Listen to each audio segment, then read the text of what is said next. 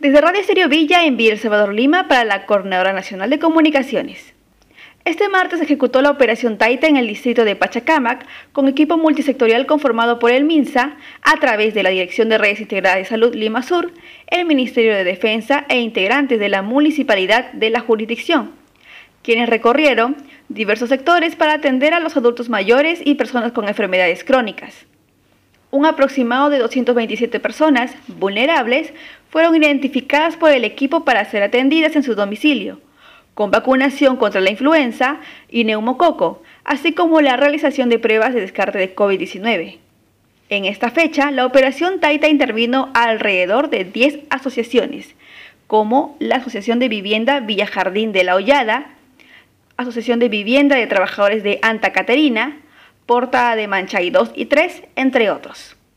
Desde Radio Estéreo Villa en Villa Salvador Lima, para la Coordinadora Nacional de Comunicaciones, informó Lucero Palacios.